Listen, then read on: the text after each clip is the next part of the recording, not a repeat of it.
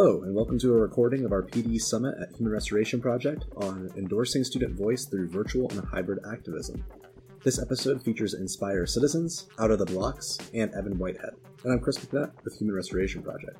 Before we get started, I wanted to let you know this content is brought to you by our Patreon supporters, three of whom are Mary Becker, Brandon Peters, and Dylan Wentz.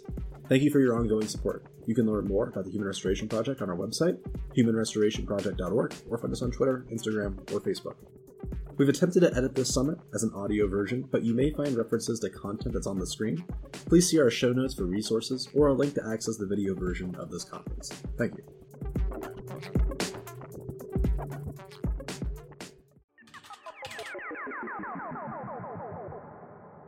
All right. Well, uh, as we continue to admit people, I'll go ahead and get started and we can do some introductions and kind of go from there. Uh, so, welcome everyone. My name is Chris. I work for Human Restoration Project. I'm also a teacher. I teach digital media to ninth graders. And today we're hosting a pretty cool professional development event surrounding virtual and hybrid activism. So, talk about how getting students getting involved in activism in our new virtual and hybrid based spaces. And if you're not there, you'll probably be there very soon. Um, so, we have a pretty interesting format here. We're going to start off with some introductions uh, in a second. And then from there, we're going to go into some breakout rooms in your email that we sent out, there should be one of three different links to a slightly different video platform based off of your last name. Uh, we can kind of sort that out as needed depending on uh, our numbers. Um, but make sure you just refer back to that here when we transfer that you know where you're going or else you're going to be left behind. Um, other than that, there will be a spot for some asynchronous conversations. If you have like any outstanding questions or you want to connect with people, there's a link at the bottom of that email that will help you out uh, to, to ask those questions. So without further ado, we can just kind of like go around our different presenters here to introduce yourselves. Um, we'll do like Inspire Citizens, then pass it over to Evan, then over to Out of the Blocks maybe, um, and just kind of go through uh, from there. So Steve, I don't know if you want to start us off and then just kind of pass the handle over. Sounds good.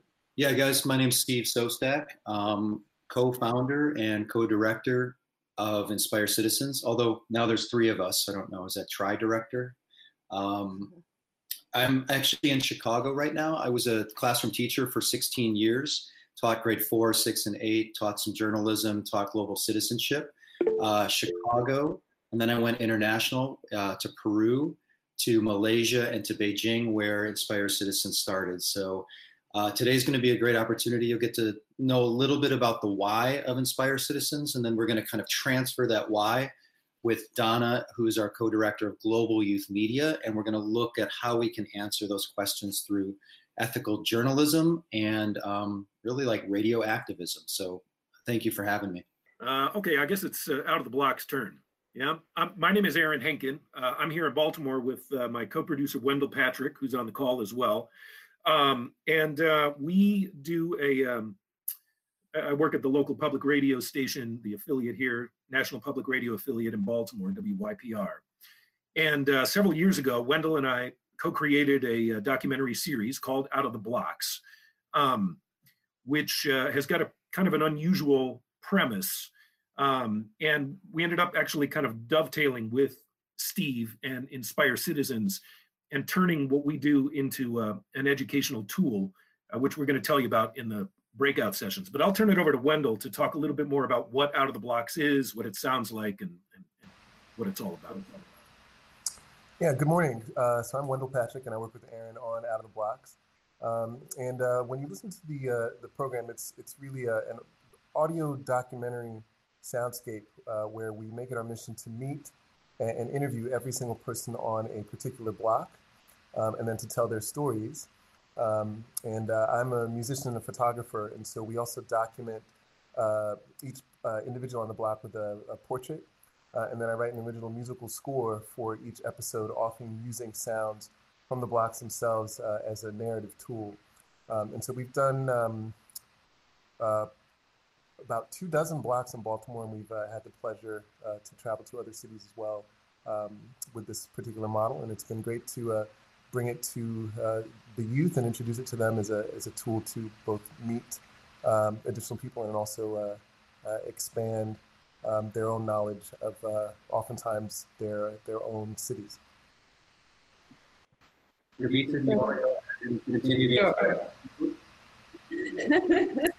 so I'm Annie and I am the Deputy Director of Inspire Citizens. And uh, I guess I would say if my focus is on anything, it's on personal and collective well-being.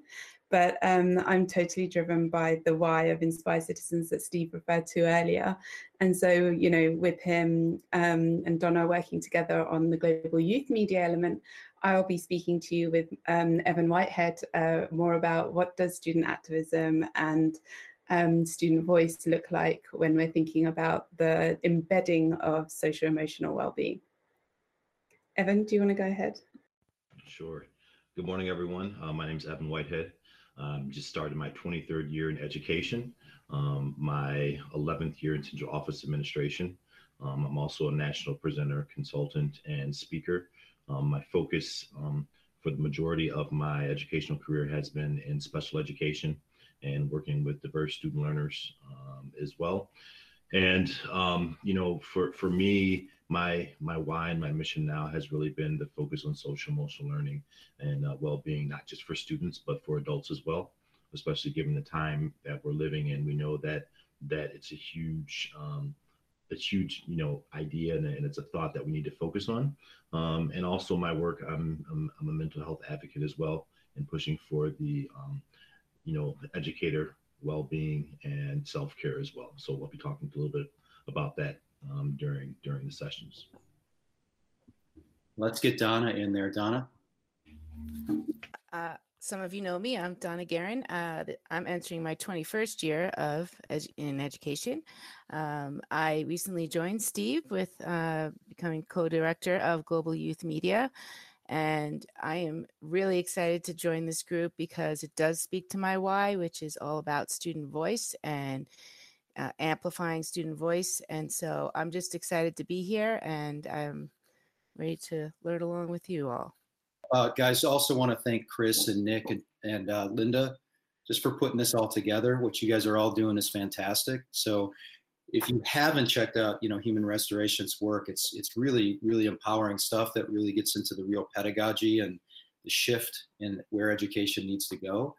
And also, I see, you know, there are a lot of familiar faces here. So I would challenge us as we walk away from this session is to say, what are some next steps that you know we can use to pull out of the blocks and the Inspire Citizens work and the work of Kavita and Evan immediately into what we're doing this fall. So let's while it is informal, let's also think about that idea of like, let's do something with this.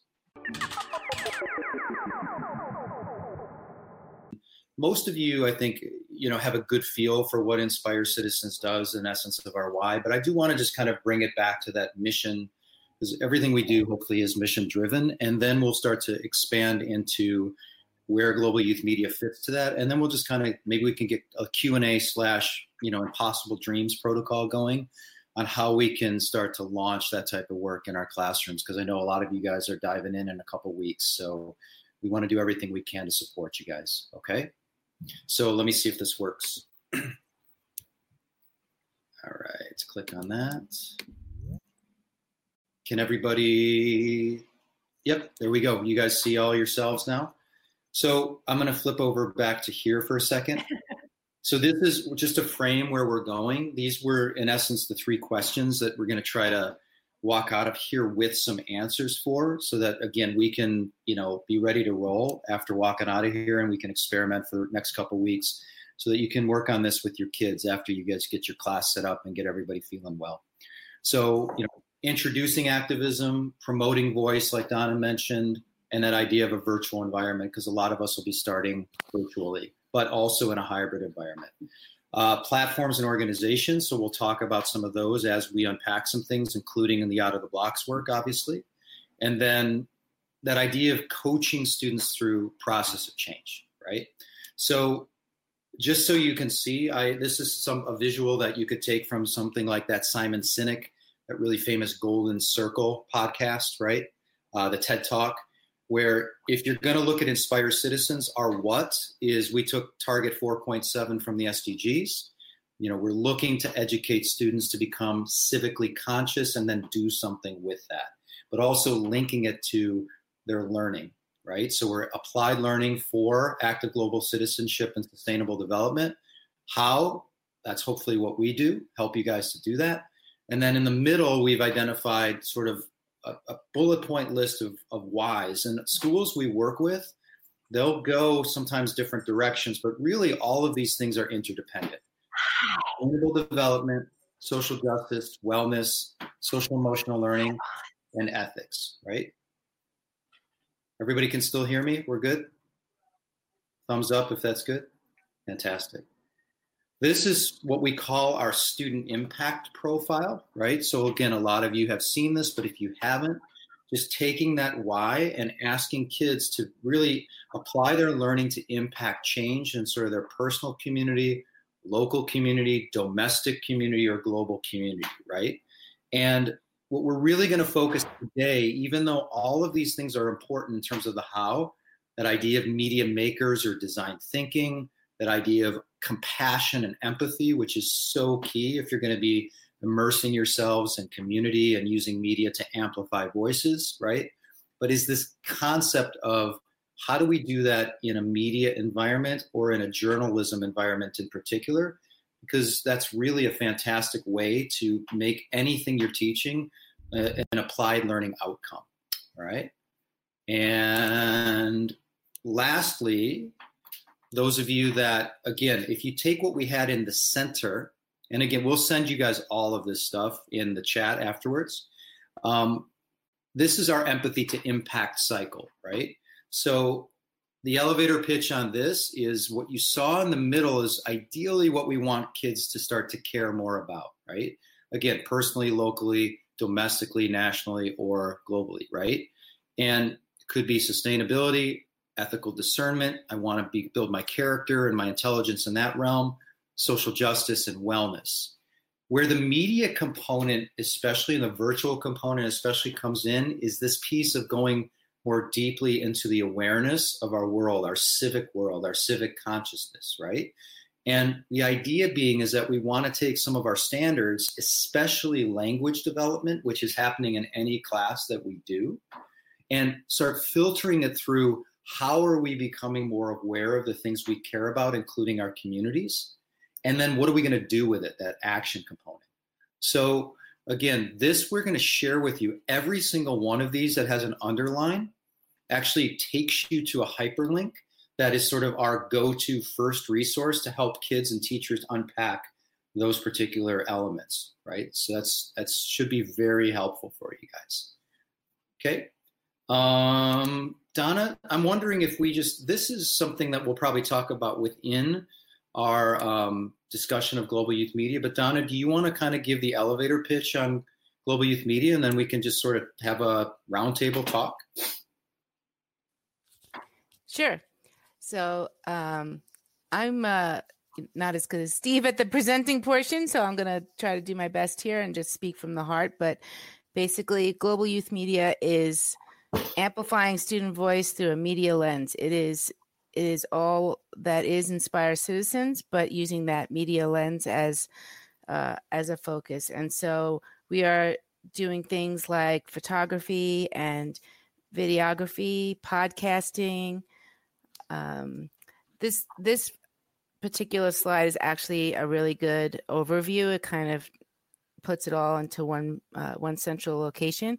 But on the left hand side, you'll see in uh, over there are the different labs that we're going to be offering. And so, out of the blocks is getting students um, out into their neighborhood uh, to interview people on the street and uh, that storytelling component, just getting to know your local community and uh, being able to craft those follow up questions, which are so important. Uh, Photobomb is our street photography. We've already been in touch with uh, several experts in the area that do this for a living. And so I'm really excited about this just to get that into the classroom and use photography as storytelling uh, debate for impact is really awesome. Um, I actually had a chance to do this, uh, and Julia actually joined us.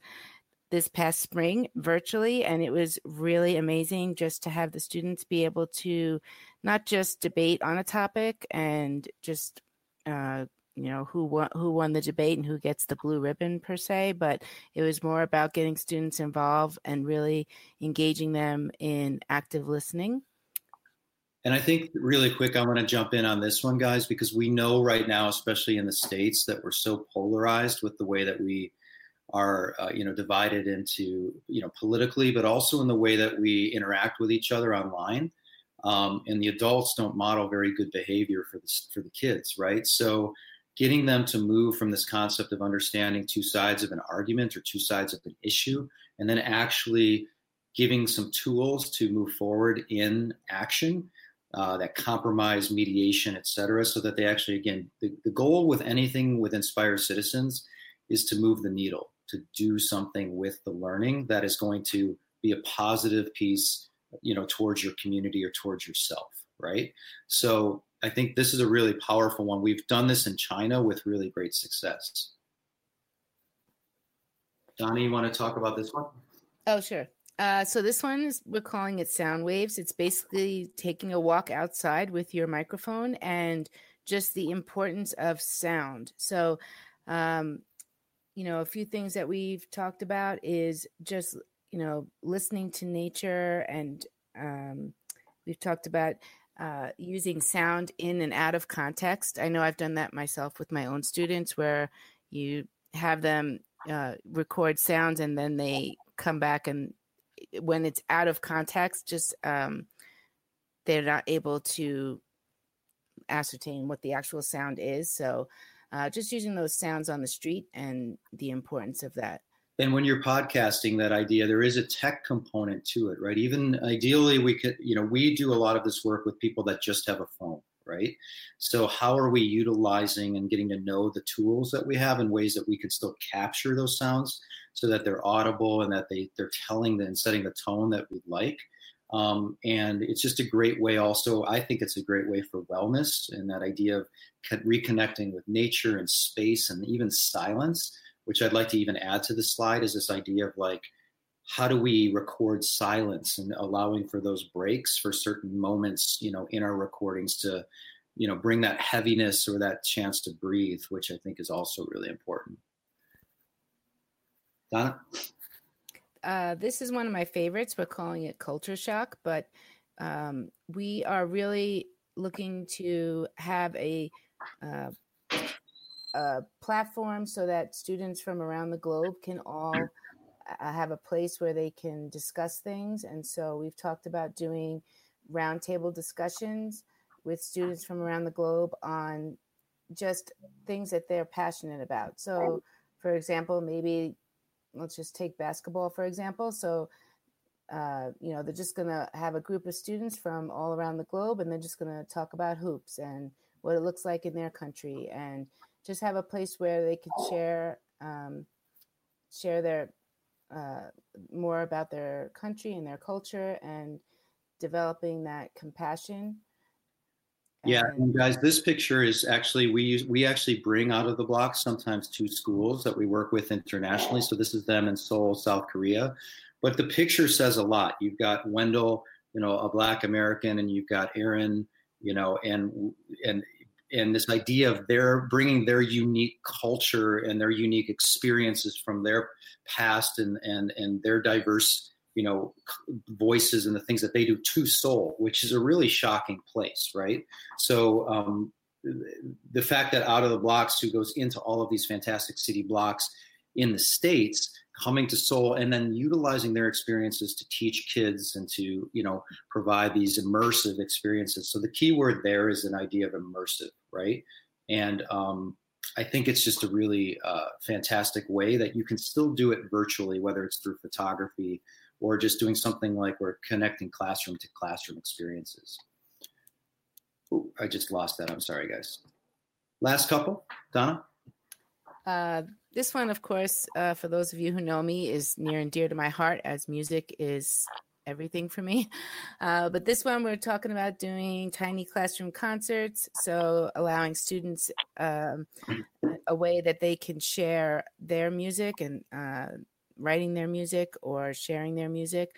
Uh, also, the importance of keeping the arts and music in the curriculum. So, learning about different genres of music and also unpacking lyrics of uh, different music and also um, using it as a way to amplify voice for activism. So, uh, I know I did with my own students where we unpacked um, Sun City, which was a Little Steven, and how he used that um, album and to create awareness for Sun City and just the power of music.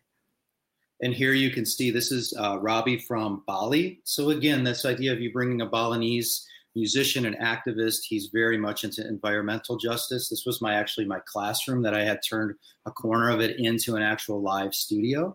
And then the students could bring in musicians or artists to share their stories. They would interview them, and then we would actually publish that. Again, that's something you can still do virtually if we can connect your students to artists and or musicians, which we can help you do.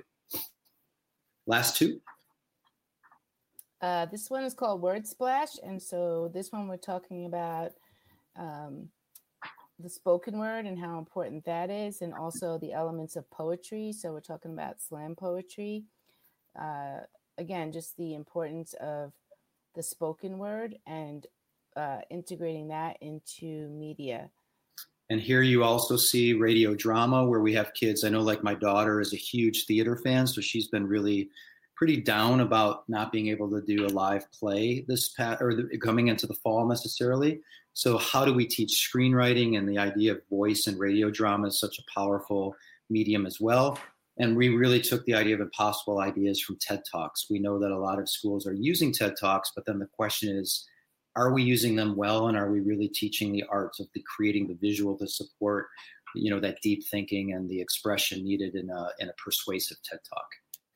Lastly, uh, the last one is play by play, which is documentary filmmaking. So, uh, myself, I've actually had a connection with um, a gentleman named David Fidel, and he um, he does documentaries, and so we're looking to uh, possibly let students um, unpack documentaries and then uh, be able to interview experts and find out a little bit more about what goes into documentary filmmaking. And personally, I'd like to see this one um, actually cross over with the music one and uh, perhaps do like hometown documentaries where you can talk about music and the importance of music in your own hometown. Awesome. So that guys, that just gives you a little bit of an overview. Um, one last component, and we'll send you this too, is as you're teaching your kids, just like you would in a readers or writers workshop, you want to make sure that we have those ideas of mentor examples, right? So if we're going, that's one of the reasons that we, you know, partnered with Out of the Blocks was if we're going to take kids into the neighborhood, let's get the expert in the room. Let's get out of the blocks to help us unpack their, you know, their fantastic podcast. And then it allows the students to see, you know, what where they could in theory go with this and and be creative obviously kids want to innovate from things but remember that innovation is also taking something that already exists and finding your own way to utilize that uh, in your context right so this is just something of when we deconstruct you know like if we were using a mentor text we're going to go through these five components this is actually from the center for media literacy just put it into a pretty poster and then as we're constructing we're thinking about those same things so that again, this ties back to formative assessment. If kids are creating a piece of media, they should be able to intentionally discuss what they were trying to do as authors. What is their format in terms of why they chose the format they did? Who was their audience? What do you want your audience to get out of that? The content and the themes and the tone, et cetera. And then that purpose piece of really realizing that for us in global youth media, a lot of our purpose is advocacy and awareness and really moving the needle on sustainable development. But also, there's purpose in media that's driven by power structures and profit profit motives. So again, getting kids into that type of thinking can be really, really critical. So I think that's sort of the fast pitch. Let me stop sharing my screen for a second and get everybody's faces back here. Can everybody see? Are we back to normal faces? Mm-hmm. All right. Yeah. So I'm just going to throw out the first question really quickly, and maybe you guys can talk a little bit about whether it's questions you have, but you know, how are we going to promote, you know, this idea of virtual activism coming back in the fall? Because I think, you know, part of that activism piece I'm going to throw at you guys is also we're in the middle of a pandemic still, right? We're in the middle of a reckoning with, you know, um, systemic racism. How is it that we want to transition back to the classroom for that healing piece and then really empowering change? Because we are definitely at a crossroads, right? Anybody want to start? Julia, you're always so good to get us started. What are you thinking? Right on. Um, so many things. I'm so inspired. So let me let me ground one of them. Um, I know my vision includes looking at like radical self-care as the foundation of activism that we must take care of ourselves that oxygen mask that we have to take care of our own vision of the world what we need in the world in order to truly activate ourselves in the world so i'm looking to help my kids kind of make some sense of where they are, get a vision of where they want to go, um, kind of identify those places inside themselves that they want to activate. Um, so they get to create like that personal activism point too. So not just personal passion with projects, but like personalized action plan. But what part of you do you want to activate to become an active member of our what's happening right now? Um, so radical self care, radical self awareness. And then I am looking to everything out of the blocks, everything you're working with, Donna, to really become not just the platform and the framework for that activism, but I want to collaborate. I want to collaborate with classrooms around the world.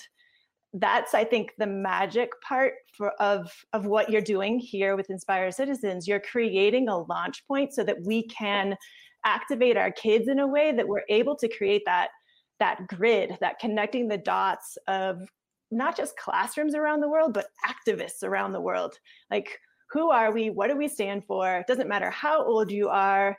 What do you want to activate in you so that you can make a difference in what's happening right now? And so you can understand what's happening right now. I just Abby want to say, then, yeah, let's get Abby, and then I want to get Clancy in too because I want to hear a little bit of his context. Really quickly, I just want to say that um, I love the pe- that piece, Julia, because I think that I mean, if I look at just the way the past four or five months have impacted me, I have felt it's it's impacted me in a sense that I have been paralyzed. I haven't been able to tap into a source of energy and motivation. It's just like I'm something scrambled. What drive I had before quarantine has scrambled and I know that kids may be feeling similar similarly and i think that the activist part or taking those action steps really is about is is healing because you go from being this passive position of what's been happening to me things are happening to me to then taking action and you know moving forward through that and becoming empowered. I think that's really part of the healing.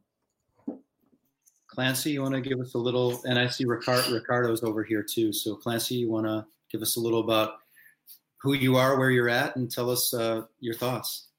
Uh, my name is Clancy Emanuel. I use he, him, his pronouns, and I'm from New Haven, Connecticut. I just finished my first year of teaching.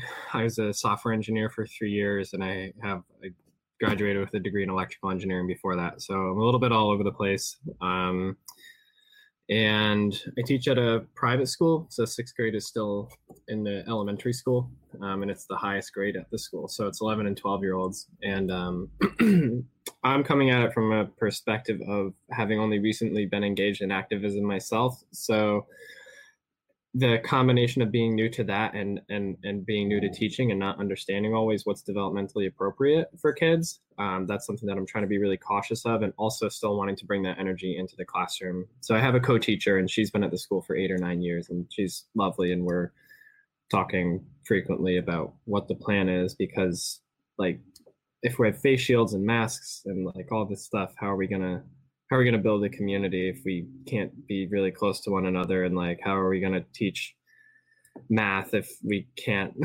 It's a it's a it's a big old mess. So we're trying to just be slow and uh, realistic about heading in. And um yeah i think i like i said i think the thing for me is that in my situation, I can go to a protest, I can throw myself on the line, I can do this or that.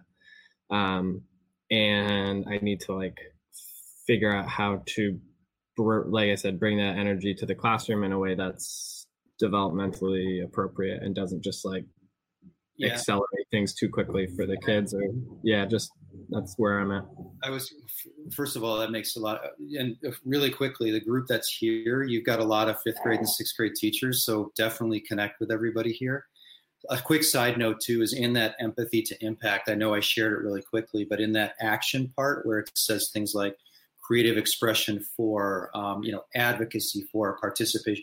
It doesn't have to be something where you're sending your kids out to the streets right for example. And that but i but but you know what i mean? I think sometimes even when i started in this type of work that idea of activism is sometimes i think even that word in and of itself when i work in china i can't use the word activism right?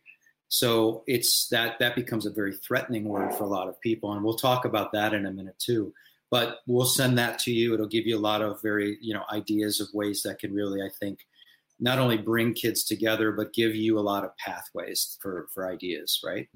So, cool. Ricardo, talk to us about who, where are you at, man, and um, and just tell us about your story and, and your thoughts.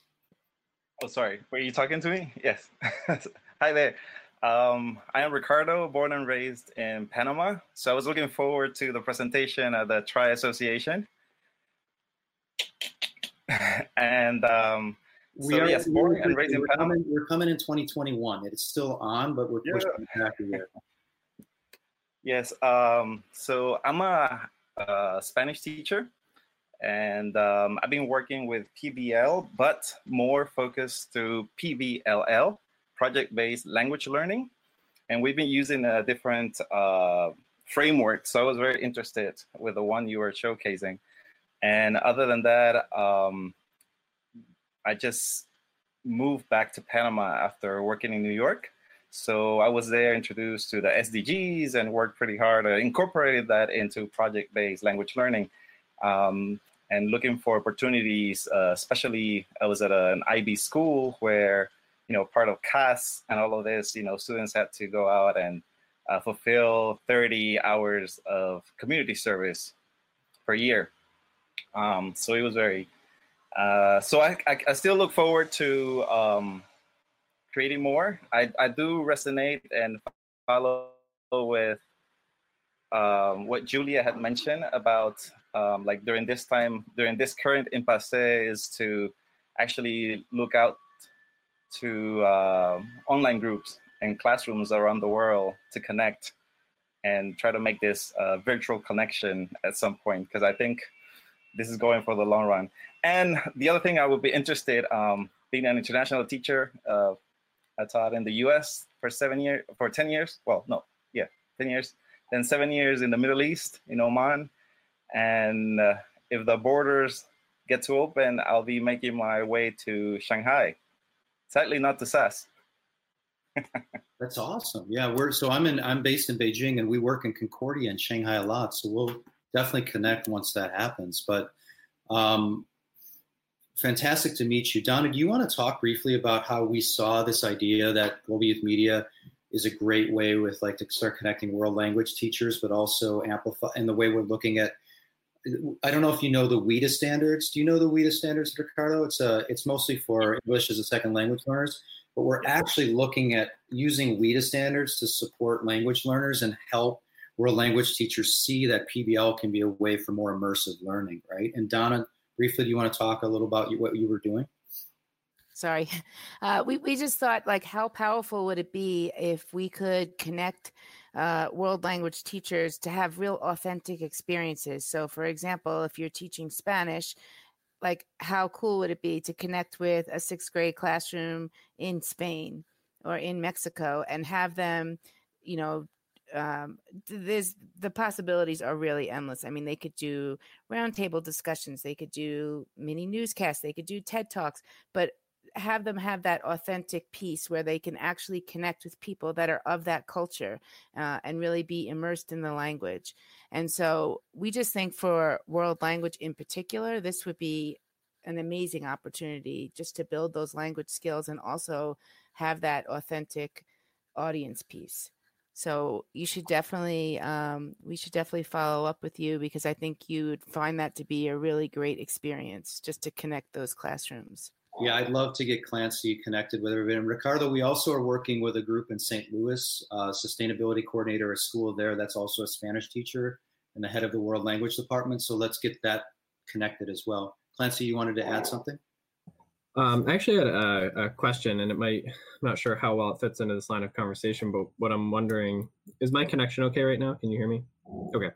Um, what I'm wondering about is there seems to be a lot of like outward conversation going, and I'm wondering if you could talk also about like the inner work of like answering the question like who am I or and like identity um exploration with the kids if that's part of that make sense? Most most definitely. And let me show you quickly two things because we're then we're going to be moving here. But I, this was part of what I wanted to share as resources, right? So, and I'll put these again. These will be follow ups. So here, for example, is teaching tolerance. I don't know if you've seen teaching tolerance. They have some really wonderful social justice standards, but you notice how they speak with identity first, right? So it's really that who am I question first and if you can you know link those to the types of you know media or work you're doing can be really powerful. And then you move into diversity justice and action. Another one that i use a ton is from this via character organization of looking at you know what are my what are my sort of ethical components? And the, the really the beautiful thing about this is again you hover over this and they work as i can statements right? So again if i'm bringing this into a media I can utilize this type of meta language then to connect those pieces of um, how this is exemplifying this type of maybe character trait in myself, or also identifying the stuff that I might want to enhance, you know, in terms of like growth, right? Last one that's a really good one is from this is from Emory University and the Dalai Lama. They put together this type of framework and they have statements in a whole language built around this. But you can see again, they start with that personal component of attention and self-awareness to the self compassion for the self and unpacking you know that component first before you start building into more of a interpersonal awareness realm right and social realm. And the thing i love about them too and this is where the sustainable development goals and stuff starts to kick in is then you get into that idea of systems thinking and how it how all of this is really interconnected right? So a lot of this right really depends on how you want to sort of approach the meta language i think with your classroom. I would say you know for me i've been using all of those frameworks for a long time and i kind of can now know how to pick and choose and bring certain ones in at the right time. But thinking about maybe choosing one of those and then i always say if you link them to the sustainable development goals and targets for example this oh, i just stopped sharing my screen.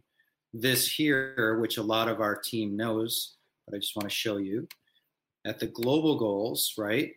So, for example, here, then I can click on this, and it's really helpful because this takes me down to the target level, right? So, a big one that I use, for example, with my students a lot is this idea of how am I promoting voice, not only my voice, but maybe the voice of an underserved community, in this case, globally, women, but like, what does that look like locally or in my own community, maybe my own school or maybe my own family, right? And you know those can be really powerful ways to start that you know that idea of making that move from the, the, the internal to more of the local and global right? And julia you were talking a lot about that. Do you want to add on? I think you i think you hit the nail on the head. I really um it's just about like that that that framework to build voice and activism in kids from the inside out and the outside in. So they're they're not just making sense of the world around them using the SDGs as that launch point, but they are grounding them. They're like owning them inside themselves. So they're they're accessing their own activism points, their own, as you said, um, Clancy, like that that identity. Like, what is it in you that you want to bring out right now, and how does that connect to what's happening in the world? Clancy, does that does that make sense? If we send you some of those things too, will that be helpful? Yeah, for, I mean, I wrote down the links too. The Emory University one, I couldn't like jot down the link enough, but um, yeah. It's, called the, know, it's called the C S E E Social Emotional Ethical Learning Companion. The companion is that PDF piece, and I would just recommend zipping through that. But again, often what I'll do is I'll take a lot of these groups create resources that can be great launches in terms of like doing a one-off in your class, but I try to find ways to embed that language into the culture of the class, right? So it's just a little play between that and stuff. So, Abby, what about you with that internal piece or that identity piece? Well, I'm kind of taking that in, and I think that um, the work that I've done last year with my uh, girls group uh, and SDGs was really powerful, and then it kind of got. Uh, we got we didn't get to fit, actually have the follow through with the campaign we were doing at our school uh, because of leaving school in March. But um, the idea of, of like what Julia was saying of our students being able to personalize and make and see something in their local communities, not just the uh, SDG target point applied to a global sense, but actually really narrowing the focus and bringing it into our own backyard is extremely powerful. And after some of our conversations, Steve, that's how I started that's really how I was my entry point into this work. Yeah, and we utilize Clancy a lot the word local, right, where it is trying to connect. But I, I really think you're that that personal identity piece, and you got two people that just entered the room that are fantastic with that, with Evan and Kavita. So um, I'm going to pass the sort of the mic to them. So you, you guys are staying. Donna and I are going to change at the top of our thing to Human Res two but we can continue this like whatever you need, man, just from Twitter or anybody, Ricardo, please contact. I want to get a hold of you before you go to Shanghai or if you're in Panama. And um, Donna, we have to move. Hey, Steve, can I have a, a real quick request? Yeah. Can I have you post in the chat that that link to the uh, that SEE uh, framework from Emory? Of course. Um, of course. Because I was just having a hard time finding that particular diagram. Um, yeah. I was able to find the the website and some of the materials okay, but I couldn't find that exact one. And I thought that really captured. Yeah. You want me to put it in the main chat? Is that what we're looking for? Um, uh, if you could just put it in here, and then maybe uh, I could I could jump it over into the main chat too when we get done with it. But that sounds good. Donna, do you want to make a move to room two, and I'll be there in a second? But thank you both so much for this one. All right. So, hi everyone. Um, so, you, obviously, I introduced myself um, earlier when we were in the Google Meets room, and I think, yep, I've got Evan in here with me too. So, um, so it's great to to be here in the room with you. Um, we've got about 19 minutes together now, so so um, I'm going to sort of go ahead and and share with you the kind of angle, I guess, that uh, Evan and I are taking with um, the the key questions have been put forward by um, the Human Restoration Project and and sort of really uh, talk about how we're going to approach this work that we're we're doing together today. Um, but Evan, I wonder if you wanted to say anything, share anything from the previous group or anything like that. So I think you know that as we as we go through this work um, and we in kind of our session today, you know, really do some self-reflecting and in terms of some self-awareness because a lot of the things that we're going to discuss in the journey that we're going to take has to do about you know starting with ourselves right? And even though we want to we're talking about how can we um, support our students but the main thing is that we have to be in that space to do that first before we can expect that from our students. So you know as we talk about some things you know especially specifically when i'm modeling and creating creating an opportunity so the students can see what we're doing, but also um, safety um, is something that we're going to talk about as well because um, with everything going on in the world, we want to make sure that we are doing things to build um, a climate of safety for discussions and also for students to be to feel free to become advocates for themselves and to speak up and to have that voice. Um, and oftentimes, as educators, we forget about that. Um, we kind of think that we own the classroom or the building that we work in, but we forget that we're there and that and that and all that space is provided for the students first and foremost. Hmm, thanks, Evan. Mm-hmm. So um, I think uh, Steve had asked me to speak a little bit to community, and so we'll get into that in just a moment. But sort of segueing uh, more directly off what Evan just said, you know, one of the things about creating a safe space is, you know, promoting student voice to, to do that. But then in terms of the student activism, we want to extend that to creating a brave space, right? Somewhere where they really can own their ability to be active and, you know, create opportunities for them to, to really sort of speak out for themselves, as Evan said, you know, starting with self and then extending that out to the unsung voices, the unheard voices of the community, which can really think about, um, you know, this idea of, okay, when we're talking about the unheard voices, it can be literally the planet, meaning, you know, the animals, the plants, you know, the the wildlife element, but also those communities that you know need need some um, promotion, some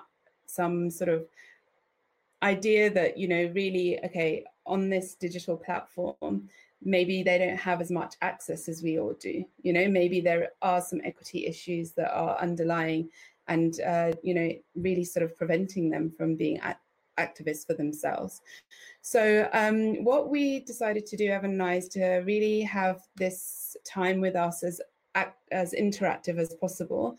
And so in the chat, I've put a Padlet um, that I'm hoping that you all can access. Um, and rather than creating a new one with each room, I've sort of decided to keep it going. And, you know, sort of you can read some of the, the things that people in the other rooms have added and then add your own. So the invitation for the first sort of four to five minutes is just to look at the first two columns initially and really think about what is your definition of student voice?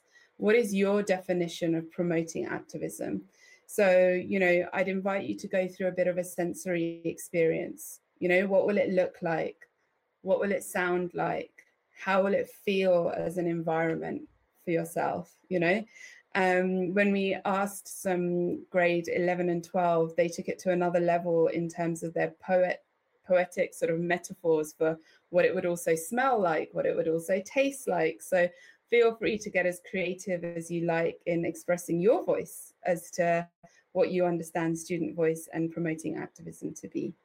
Um, I just love, I love being able to shout out when you see something and it really like sparks you. So can we make it extra interactive and as we're looking be like whoa check that out. I love that. And then just tag on. Is that okay kavita?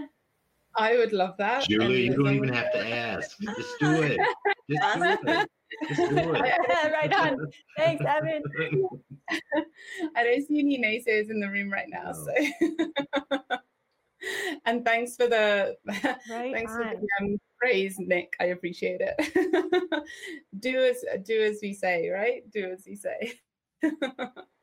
right on. Well, then I'll start. I just I love um, for me, especially someone who really values the art of language. It's powerful for me to speak the words that I'm feeling or speak mm-hmm. the words that I see mirroring one of my thoughts. So to have created a platform here where we're able to share with each other like vocally and type um, and like get a note down on a padlet that I'm going to be able to look at in the future is a super powerful tool. Tool.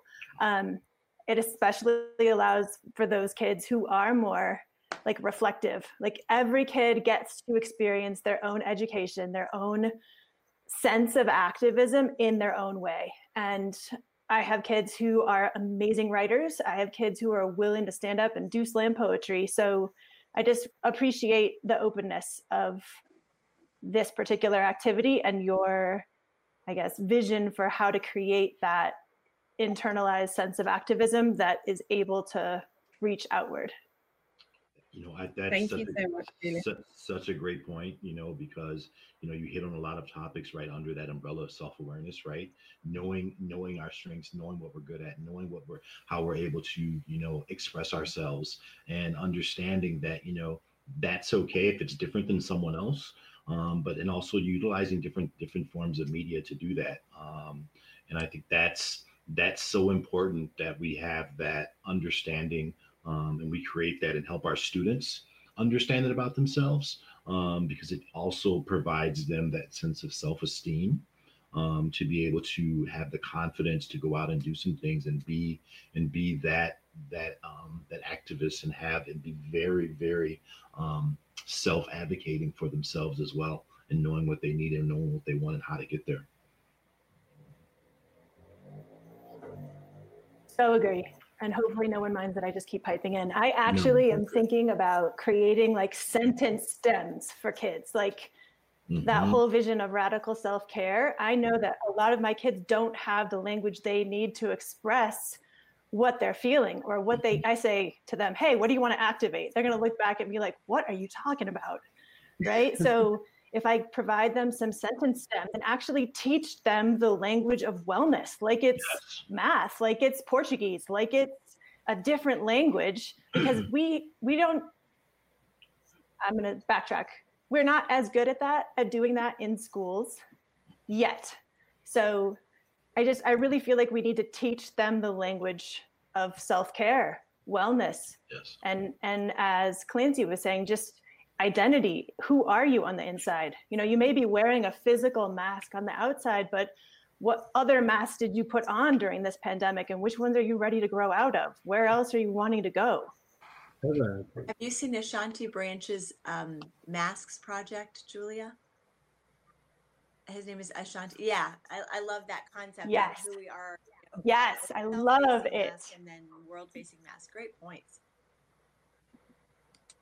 Yeah but how how crazy ironic but not because it's all with perfect timing. We're literally putting on masks right now. Yes. like every kid's going to have a different mask. Yes. and we get to use that as a way to activate a different lens and, and a different self-understanding and self-awareness. It's there's so many gifts all along this path. It's it's insane. It's so crazy I love that attitude, Julia, to, to see everything that's happening as an opportunity, right? An opportunity to deepen your relationship with your students. And that's really sort of, um, you know, a big driver for everything I do, as you all know, those of you that know me in the room, that like it's all about relationships. It's all about, okay, how can I get to know you a little bit better? Like, you know, what is your why? What is, you know, what gets you going? What are you excited about? All of this kind of thing. And and also helping and supporting to, as you say, have the language to talk about it, you know, to be able to sort of take something that you say and then develop it further. And and and I love the embedding of social emotional um, language in everything that you just said because you know as our students come into the classroom you know wearing these masks potentially in the hybrid sort of uh, setup you know some will be wearing you know masks that they've designed for themselves and some will be just wearing the surgical masks. And um you know what does that say? What does that mean? How, how are they feeling about it? You know and being able to connect with them on that level will be so important i think because you know and again i know that a lot of you have heard me say this before but what a way to make the students feel seen. You know what a way to make them feel like you're hearing them and most importantly, what a way to make them feel valued. Because just by being there, you've really seen them, you know, you've really considered their voice and really given it value. And I think, you know, again, that's something that's really important in the current climate with, you know, the Black Lives Matter movement and things like that as well, because unfortunately, you know, that's where we need to start having some of the safe and brave conversations what value are we giving to another? So I am having a look at the Padlet and seeing some great ideas coming up. So um, we officially have another seven or so minutes in this room. So I wonder if I can invite you all to sort of start thinking about the technicalities around what we're doing and maybe add some platforms, some organizations that you've come across that you feel are really going to support uh, promoting student voice and introducing activism. Um, there's already some ideas on there, and feel free to add questions, you know, to really think about that. Um, I'm sure that Donna and Steve spoke to, you know, podcasts and, and other sort of forms of communication that are widely used um, at, you know, in this time to to really sort of open up voice. And so you know, feel free to add some of those on there. Um, but I am also going to sort of go straight into looking at the coaching and really thinking about how are we going to be proactive in coaching those students to use those platforms. So, you know, once they listen to it, what are they going to do next? And how are we going to provide that framework of questioning to say, okay, whatever we invite you to interact with, let's reflect on how it's changed you. And then let's ask you, what are you going to do about it? Um, and I'm sure that my friend Evan is just laughing at me because he is known for saying that to me. That like when I get upset about something, the question I get asked is, "So what are you going to do about it, Kavita?" so, so um, yeah, I invite us to do the same for our students. Could I chime in for just a second too? Is that okay? Yeah. Um, so, so one thing that I'm thinking about, like just putting my my HRP hat on, you know, in terms of planning professional development, a lot of times we have to think about, um, and we prompt teachers to reflect on what are those barriers that are preventing you in your context, be they real or imaginary, because so often some of the barriers that we have aren't actually barriers because we don't bother to test them. Uh, we don't bother to push up against them, and so we don't know that they're real until we actually try. Um, but but one sort of way I think that these frameworks help us overcome those real and imagined barriers is is that you know in in a sort of standards based world kind of thinking about the the realpolitik of you know curriculums and schools is I mean, there are so many different frameworks that we can connect any of this work to, right? Teaching tolerance, SDGs. Steve in the previous group just linked to some um, SEE frameworks and universal. I've, I, I had a YouTube video pulled up of it. Universal values. Um, you know, so there's not just one set of standards that we all have to be beholden to. So there is great appeal for me, right, as someone who thinks from that that PD lens and trying to help teachers overcome those barriers. Is well, how can we use these frameworks as a way to convince um, administrators and curriculum directors to see curriculum differently and that maybe has a trickle down effect on what we can do in our classrooms. If we can connect um, uh, uh, an activity to a different set of values and standards we can really sort of push the pedagogy um, in, a, in a positive direction. So that's just a reflection that i kind of had looking at the different platforms and organizations there on, on the padlet too. Thank you so much. I appreciate that um, because I think you're right that you know it's about how we use the tools and and you know one of the things that Evan and I discussed this morning is how do we make sure that when we're thinking about the use of technology, it's not as a replacement for pen and paper. You know, like how do we how do we really lift up technology to become a tool for activism?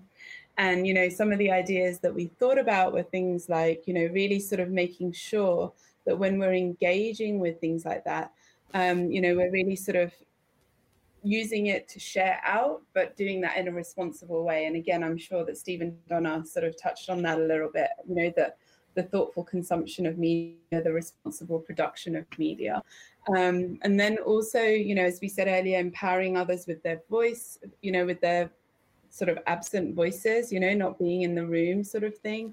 Um, thinking about, you know, what what's important to the students and using our position of influence in a positive way. And and you know, some of those ideas have come from, you know, one of our good friends from our Twitter PLN, um, George Couros. And so, you know, I'd invite you to check him out as well as an organization. Um, I'm not sure if anyone's put him on the Padlet yet, but but you know there's there are a lot of good ideas as to how we can do exactly what you were just describing so thank you for that oh also i have another question. So i'm i'm noticing that there are a lot of people who already know each other and i don't know a single person in any of these meetings. And i hear you saying i hear you saying which i'm excited about. I'm not like oh for me it's just like um there's a lot of like language and um no like wording going around that i'm unfamiliar with. So i was wondering if somebody could fill me in on what's your why.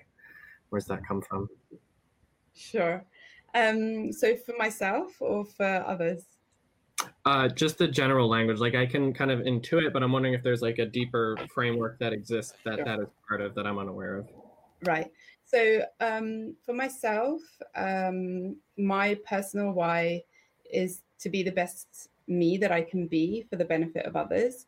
Um, and so how that shows up is to really think about, okay, what does it mean to be well within myself and how to model that to inspire others. And to that end, I've become the Deputy Director of Inspire Citizens. So you met Steve and Donna. Um, Steve being, you know, like at the beginning, he was like, well, there's three of us. I'm number three. so, so, you know, so, and uh, John is, uh, Donna's just joined us for the Global Youth Media sort of arm of Inspire Citizens.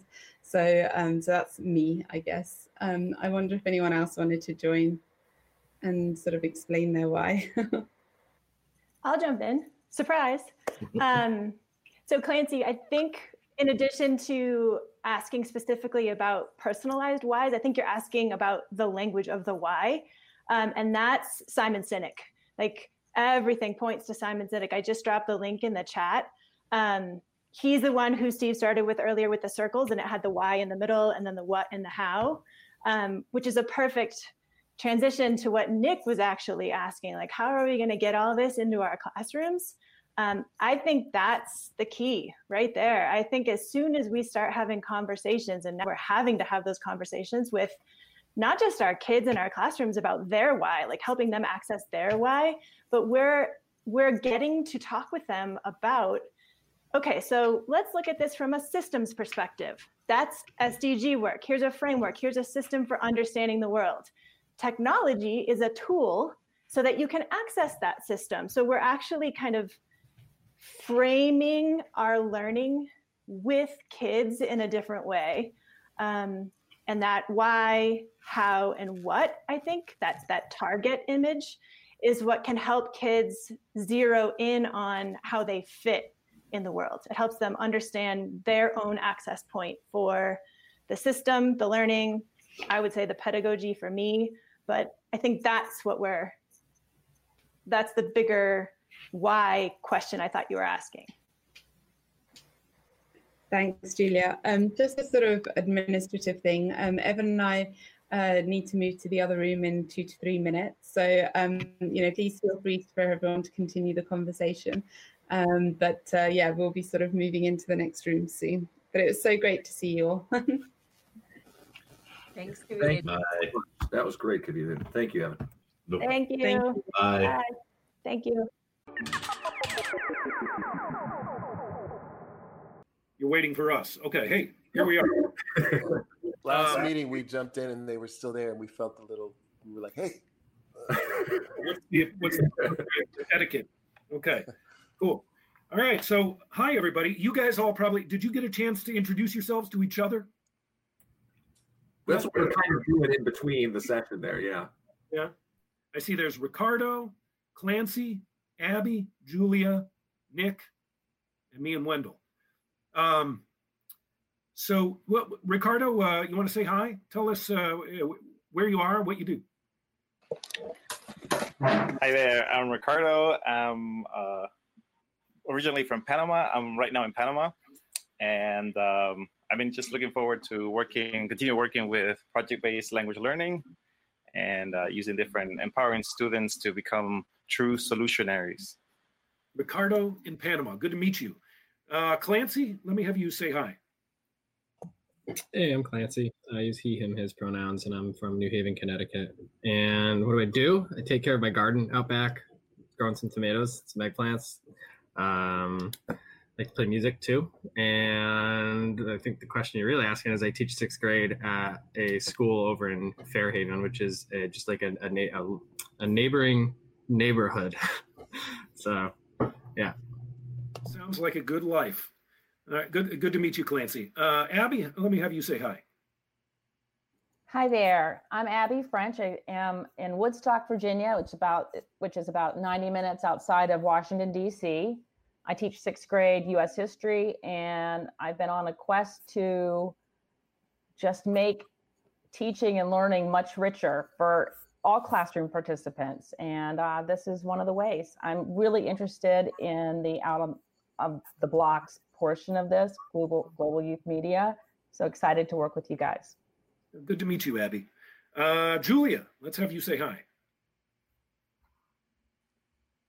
Hi, I'm Julia. I teach sixth grade language arts in Evergreen, Colorado. A huge believer and proponent of transformative pedagogy.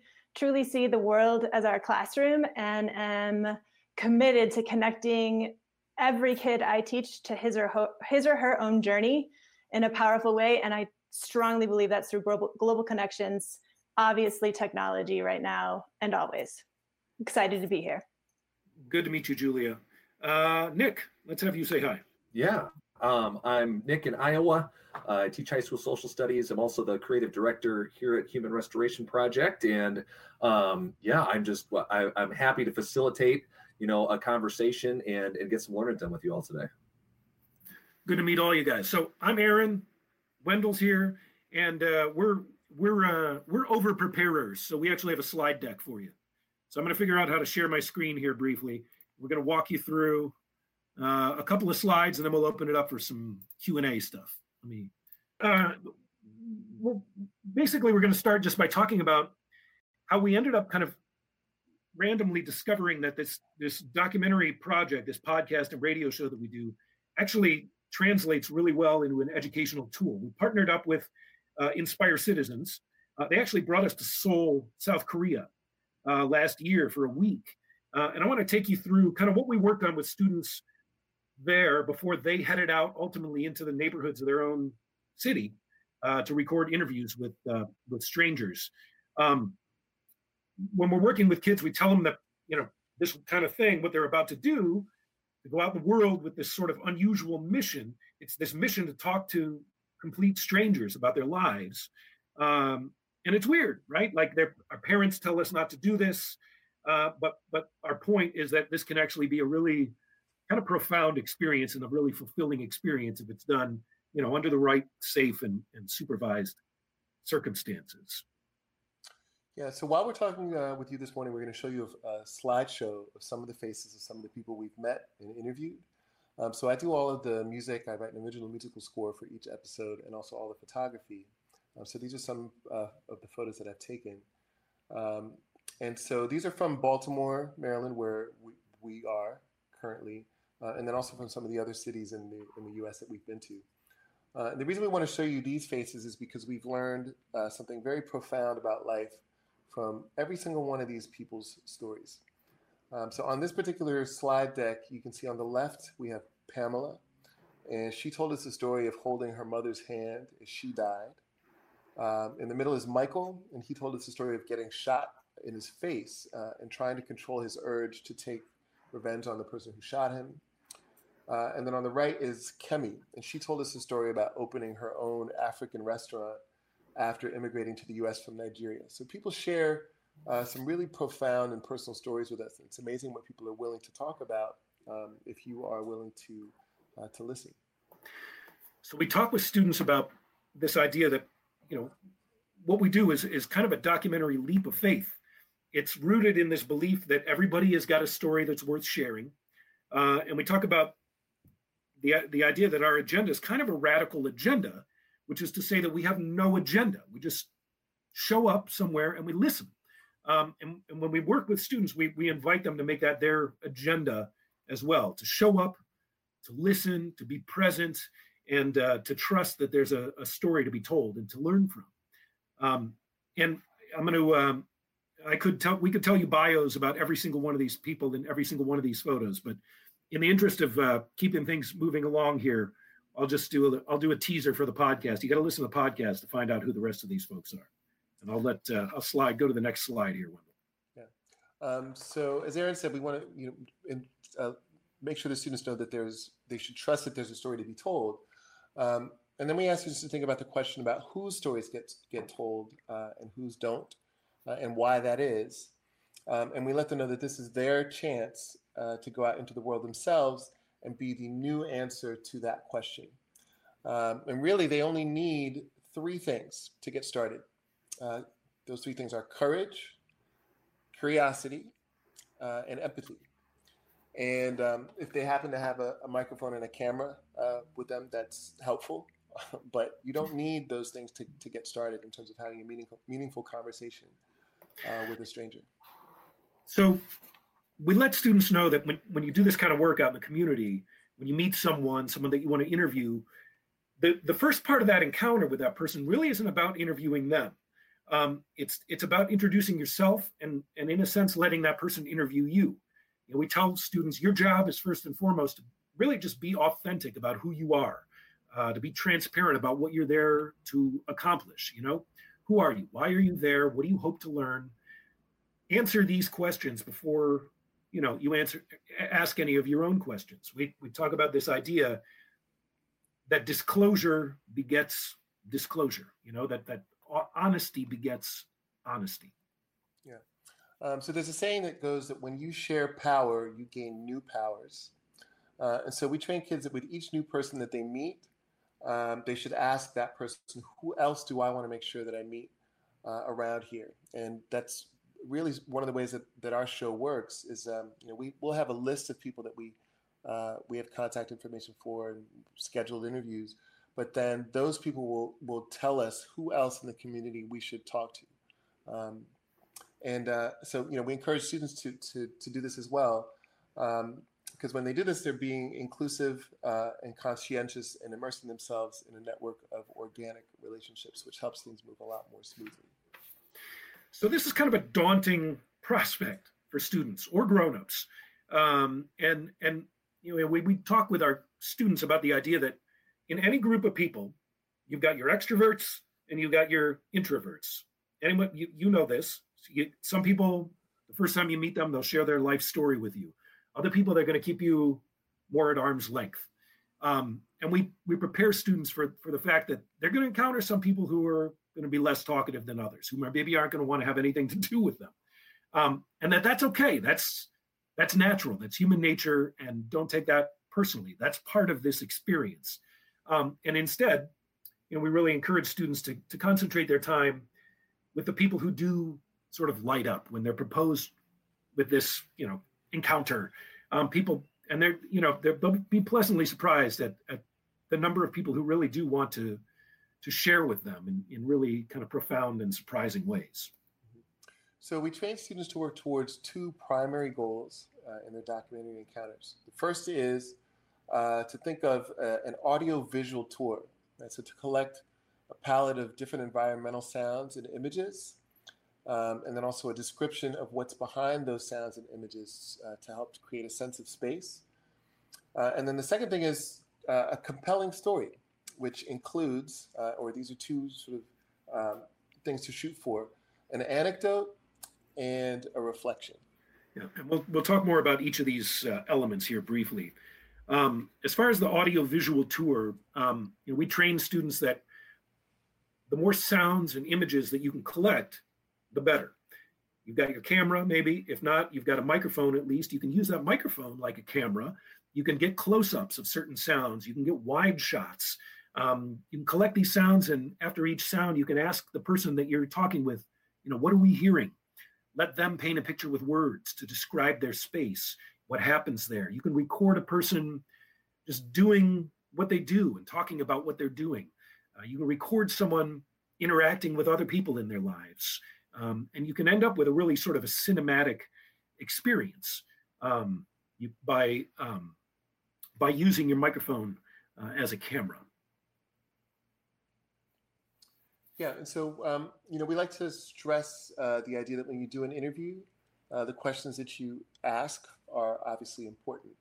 Um, but it's really listening to the answers to those questions is even more important. Um, and so, you know, we encourage students to think of an interview sort of like fishing, uh, where each question is like casting a line in the water. Uh, and then, you know, you watch the bobber, which is you know, as you're listening to uh, the response. Um, you know, you'll get some nibbles to your questions and you want to keep casting. Um, but eventually you'll get a bite on one of those questions. And so, um, you know, you want to make sure that even if you have sort of a pre-existing set of questions, that you're focused on the response because that can guide you to what you want to ask next.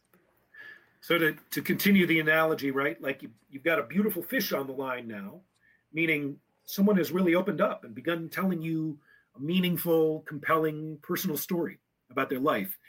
And we encourage students to think about this moment as, you know, you're, you're still wearing the hat of interviewer, but you're listening actively and you actually at this point you kind of want to switch hats and put on the hat of story coach um, there's a story there you know there's a story there And your job now is to really take your time with that person and and and help them in a way to tell that story well, to tell that story completely.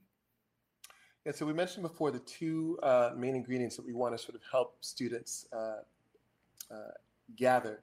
Uh, one is an anecdote, uh, which is a sequence of actions that builds the momentum uh, and raises the questions that are going to be answered. So stringing together a series of actions. So this one thing happened, and then that led to this next thing happening. Um, so that doing that makes the audience feel like they're moving toward a destination. Um, and then the reflection, equally important, is the moment when someone clearly says um, or or explains this is the point of this story.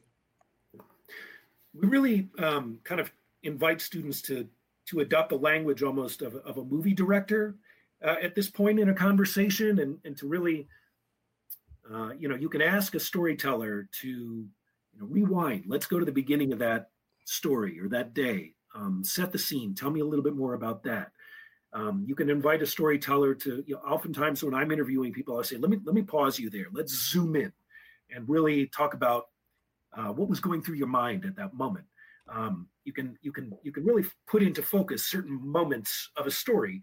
Um, it's like collecting multiple camera angles. Um, you, and you can do this by you know not being afraid to kind of control the conversation a little bit and ask sometimes the same questions over and over again in in, in different ways and select and kind of solicit different details along the way. Yeah, and so um, for the reflection, uh, we you know we also train students to help their storytellers verbalize the significance of their stories. So um, again, sort of you know asking you know what what is the point, um, but in different ways. So you can ask you know the uh, interviewee, you can ask you know what do you think you learned from that experience? Uh, how did you know how did that experience change you as a person? Um, or what is the moral of the story? So there's different ways to sort of get to that um, ref- reflection moment uh, to get it uh, to get the interviewee to express it clearly? So we ask a lot of different questions. We work with students to think about a lot of different kinds of questions that prompt people to tell stories.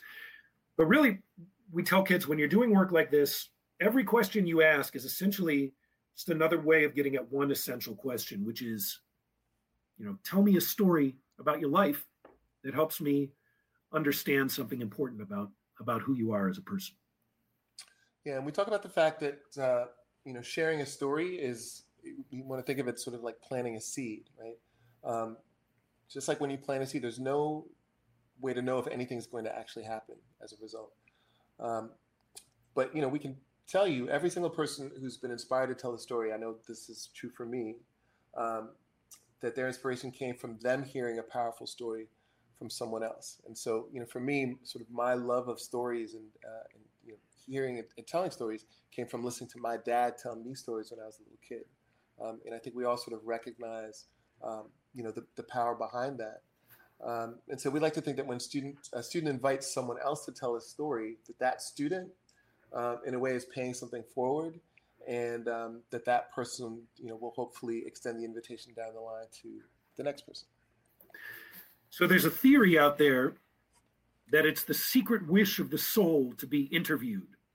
Um, that no matter how skeptical someone might be, you know, at some level they're they're curious about about participating with you, and that, and with students, what students are doing when they do this kind of work, we tell them is is kind of getting people back past that initial skepticism, um, and in the process, I, I hope that these students learn you know that when when someone realizes that your your only agenda is to be a patient active listener there really is no limit to to what can happen next. People i have been really young people have been really surprised at the depth of experience that total strangers will share with them about their lives. Um, and and hopefully they'll learn along the way that it's it's actually very deeply validating to have someone take a genuine interest in you as as a person no matter who you are yeah. Um, and so there's a quote that I, I actually first heard from Aaron, and I've heard him, heard him uh, say it many times. Um, but that quote is that the universe is made of stories, not atoms. Um, and so we like to leave students with the idea that stories are the most important tool we have for shaping our reality um, and the reality of others, uh, frankly. um, and that stories can put us in the minds, eyes, and hearts of other human beings. Um, you know, we all have examples of how stories uh, have created empathy.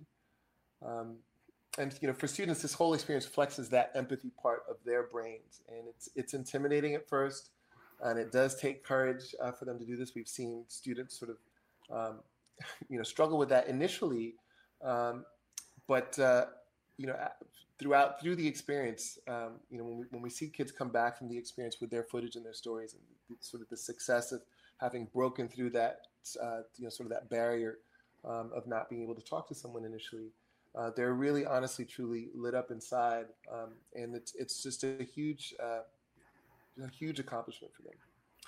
Um, and you know hopefully what they've learned is that uh, even though they're in school surrounded by really great teachers um, that they can treat everyone that they meet as a potential teacher in that moment um, you don't just learn in school but anybody who's telling you a story um, is teaching you something so um, all right i think i just unshared the screen is that correct? Are we all here? Okay. Um, so that's kind of what what we do and sort of what we learned about turning this into something useful for students. Um, we're we're happy to hear your thoughts, your reflections on you know sort of what you're doing in your own um, sort of educational environments to um, you know to, to broaden your students horizons to get them out of their their classroom bubbles if you will um, answer any questions you might have about you know why or how we do what we do.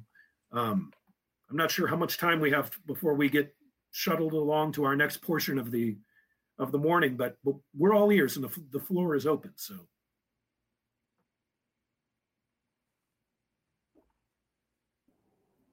I just want to say um, well, hello, because I'm just a huge fan of what you do and why you do it. And um, I, I, have to say that, like, thinking about uh, helping my students move into this these this role and this type of project is so empowering and so exciting. And I think that it speaks to just such authentic, real um, impact for their lives for kids you know and and being able to connect with a subject a person developing empathy from it developing connection and and how that then reframes like how they see themselves and their community um, you know i wonder like with the with everything going on with the pandemic how that will impact this type of work at least in the immediacy but I know there are certainly routes around that. But um, I, I just want to get started doing this, whether it's students interviewing people in the school building as a community or, you know, on the campus. Uh, I think, you know, that's a place to start going, zooming in, going very um, kind of localizing. And then I don't know, I, I just want to do this. I want to support this platform. Well, I'm I'm grateful to hear your enthusiasm, and I can I can tell you it's not rocket science. Um, it's a it's a really simple idea, and it can be done. Look, Wendell and I are we're struggling with the social distancing world, and it's totally ground to a halt the normal formula of the way we do things. But we're figuring out ways around it, and and having people record remotely. Uh, we're you know for I think for students. Um, you know, you could actually, you know, if you think about yourself as maybe sort of an executive producer role, where maybe you can look around, as you say, to the, the people in your immediate educational environment who aren't on your teaching staff. Maybe they're on the janitorial staff, maybe they're on the kitchen staff, maybe they're in other supplemental transportation services or whatever. There's a, there's a whole world of people that make a school work who aren't teachers, but who can be treated as teachers. And you know, you can have them you can record Zoom meetings very easily or other social media, you know, uh, or platforms where we're on with each other live. Um, so, you know, you could, I think, very easily set up a situation where, you know, you reach out to these other folks um, in your educational community or just in your daily life. You know, maybe it's the person you get coffee from in the morning, or maybe it's some, you know, just someone in your place where you live or in your own neighborhood and say, hey, would you be interested in letting students interview you about life? I mean, you could probably get some people to to bite on that idea, um, and then you know set your students up in these sort of one-on-ones with them. And um, yeah, I, I, I think um, Zoom in a way makes people kind of more available than having to run all over town sometimes. the ultimate sound quality of it, you know, is is a little more lo-fi, but it's actually kind of liberating. Well, I think it's a way to look at it like that's a great way to turn kind of a stumbling block into a stepping stone for sure. Yeah. There's more access, really. Yeah, truly. Yeah, and now, um, hopefully, you don't mind me piping in, but mm-hmm. As we start to question more the stories that are written down in books, and as we teach kids how to dig deeper into that level of inquiry, just the idea that we can shift the storytelling to an active, proactive, actually, experience of the world where we are using our own self awareness to help kids tell their own stories and collect the stories of others that are just as valid, just as authentic, just as powerful as the stories that have been told over and over again in history. It just, this is such an access point for true voice and reflection about the power of story, the power of the single story, the power of who the heck did write down that story in history and what is the story of like the first racist person and how like there's just so much to connect well to I, here I think it's too, phenomenal. Like, i'm really excited able, about it. being able to examine a single point or a single event or a single time right now like this moment from different perspectives translates really beautifully to being able to examine you know this topic in us history and understanding it's not a singular there's not it's not a singular story. There are multiple ways that we have to go about looking at it like the stories for sure. Like who told that story? What was their bias? Why did they tell it like that? What are they bringing in? What's the context? Like all of that to just be able to see the microcosm and the macrocosm at the same time. Like this is how it's been in the past and i wonder how can we use our own lenses to change that perspective now? Well, you know, for us doing the show, it's it's been it's been amazing for me. Um, oftentimes when we'll have interviews with people that are that are older, you know, 60, 70, 80, you know, 90, and um, you know, Aaron will will ask them about specific times in their life, and they will share stories that usually tie into some something of great great historical sort of global significance. And hearing those individual perspectives has then, you know, made me then go look look up about something that I really, you know, I, would studied. I thought I knew about it, but um, you know, again, hearing an individual's perspective uh, can be really eye opening. And I think, and you know, I'm I'm in my 40s, right? And so I I can imagine, you know, well, we can see like when we when you have a a, a young student, you know, speak to somebody. Uh, who's been here for a really long time about uh, something that is particularly something that they're learning about um, right then and there. It's, it can be really transformative in a way that um, uh, you know that learn in a different way from learning in the classroom. Yeah, it makes stuff um, that seems like it happened a long time ago when you read about it suddenly seem much more immediate when you you know you're hearing from someone whose parent or whatever grandparent told them a story about their own life and you know it's it's all of a sudden you're hearing a first person source connecting you with with something that seems so remote in a book mm-hmm. yeah.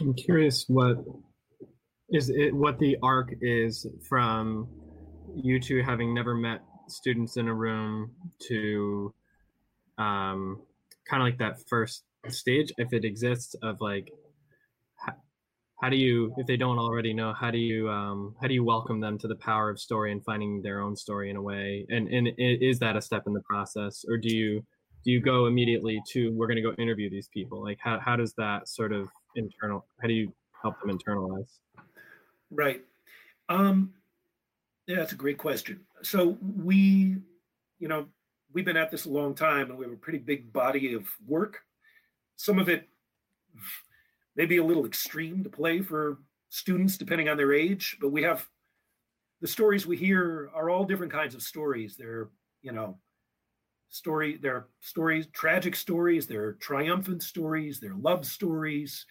We, um, and so we have enough stories in our archive that we can sort of pick and choose some stories, um, maybe that lean toward younger storytellers, um, and share some excerpts of what we do um, as we talk about you know the idea of this this documentary project of ours. So we'll share some excerpts and then what we'll do is we'll invite students to um, uh, pair up and take turns interviewing each other and the activity oftentimes that we'll do is we'll say we're going to give you one story prompting question. And that's the only question you get. And you're going to interview this student this this fellow student for four minutes. But you don't have a list of questions, you have one question. And the real challenge is to be a good listener and to figure out what the next smart follow up question is to take that student either in another interesting direction or to invite them to speak in more detail about what they've just said to you. So it becomes this ex- this uh, exercise in, you know, flexing your active listening skills. Um, and for some students, the, that four minutes can seem like forever. But for other students, you know, we'll all come back together as a group after pairing off like that. Some students will say that time flew by, we had just really gotten gotten started talking. Um, and those, you know, those um, those conversations sort of are are are are um, sort of an indoctrination into you know what they're going to then reach out and begin to do with with people maybe that they're not so familiar and comfortable with. Hey, Aaron. Yeah. Do you, do you guys have, excuse me, uh, any resources about like first steps in class, like to do with kids or first steps that you um, promote, you found successful? Like, do you have those anywhere? Any? Well, Aaron, do you want to talk about your deck? Oh, the Oh, deck, yeah. the deck of cards. Yeah, there's a deck of cards where I've got one here. We actually, this was a random little moment of inspiration, but we I, we made uh, this is a deck of playing cards, right? Like it's a normal deck of cards. You can uh, you can play poker or whatever you want with them, but on each card is a different ace I keep up my sleeve in my mental Rolodex of questions that prompt people to share stories about about their lives. Like this one says, you know, what mistake do you make over and over again? Here's uh, you know, what can you do today that you couldn't do a year ago? And we, we you know, we actually bring, you know, before you even bring out suggested prompts like this, you can really go through a brainstorming activity with students about like what makes a good question? What kind of question really invites someone to tell a story about their life? There are you know obvious questions that are not going to go too far which are like random informational yes or no questions. And then there are also questions that you know maybe we'll get sort of vague philosophical answers from people that are kind of like mushy squishy answers. Like tell me your thoughts on you know the likelihood of world peace right? But then there are those questions that really ask in not so many words like tell me a story about you about your life you know? What was your most recent lie? You know? What problem are you currently grappling with? So you know you can you know you can work with students to, to come up with a, a short list of good questions that do prompts this uh i'm running out of these i got to reorder but I've got, you know, I've got a small supply of these decks. I always give a bunch of them to Steve and uh, the Inspire Citizens folks. Um, so, and you know, it's it's also, frankly, they're they're web resources that you know you can you can probably Google, you know, conversation starting questions and you know, and sort of prepare yourself, stack your own deck, if you will. I, I actually have that deck, and Yeah. I, I love those. Um, and I think like for Clancy, Julia, other teachers, like this would be an awesome. op- This would be an awesome way to start the year. You know, this would start start like set the tone for um, the importance of reflection and the importance of listening to each other. Um, I just just hit me when you were talking about some of those questions. That's that's how I want to start it with my sixth graders this year. They are definitely turbocharged conversation starters that get you beyond sort of the small talk. And I mean, if we all had started at the beginning of the session answering one of those questions instead of just saying our name and where we are and what we teach, we'd be we'd be at a different place with each other, sort of in in terms of our understanding of each other. So, yeah, it's I mean, it's definitely diving feet first. Yeah, Clancy. I sort of have a, a question that might generate a vague philosophical answer on your part, but it's just something I've been thinking about recently. Have you thought about like how did like the interplay between like vulnerability and equity, like at if that comes up at all in in your work, or like I don't really know quite what I'm asking, but that's just something I've been thinking about recently. I'm curious if that hmm. resonates with just being around so many folks and. It, um, generating a vulnerable space. Uh, I don't know, Wendel. You got thoughts on that? Well, um, I, it, it's a good question, and it is. I mean, I I, I can appreciate the, the the vagueness of it, and so my my answer might be equally vague, but I think it will somehow relate. Um, so you know, one of the things that we do with our show is we don't well, first of all, we, we, we, we try to go places that don't get sort of, you know, a lot of coverage in general, uh, or if they do get coverage, the coverage often tends to be negative and very specific. Um, when you know, quite frankly, people are are just most people are just living their lives anywhere they happen to be, um, and uh, you know, so going to places, and we, we also try to go to places that we, we don't necessarily know well ourselves. Um, so there's a certain amount of vulnerability on our part, just in terms of, you know, like it, it, it takes, it takes effort to put yourself somewhere where you yourself don't necessarily feel completely comfortable, or, or you don't, you don't really know what sort of the outcome is going to be. And then it requires vulnerability on the person of, of the, you know, the people that you're meeting to, to, to open up to you. Um, you know, it's, it's one thing if you, if you meet somebody or you have a conversation with someone at your local grocery store who you, you know you've seen from time to time. It's another if you're having a conversation with somebody who's never seen you before, doesn't know why you're there. Maybe they think you're a police officer or you know someone from the city. You know, they, they it, it takes additional time to sort of break you know break down those barriers. Um, and uh, you know, of course, that's that's not time that that you know students or a school necessarily has. But um, when we were in Korea, for example, uh, and we know we took these students out after these initial steps that Aaron described, where students interviewed each other.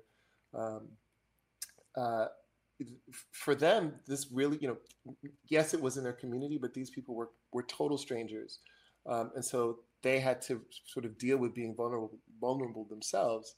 Um, and it was honestly, it was kind of fun to watch at times. You know, there'd be sort of this group of five kids and you'd see you know these people walking towards them and you'd see them all sort of huddle up and say like oh i think we should talk to these people.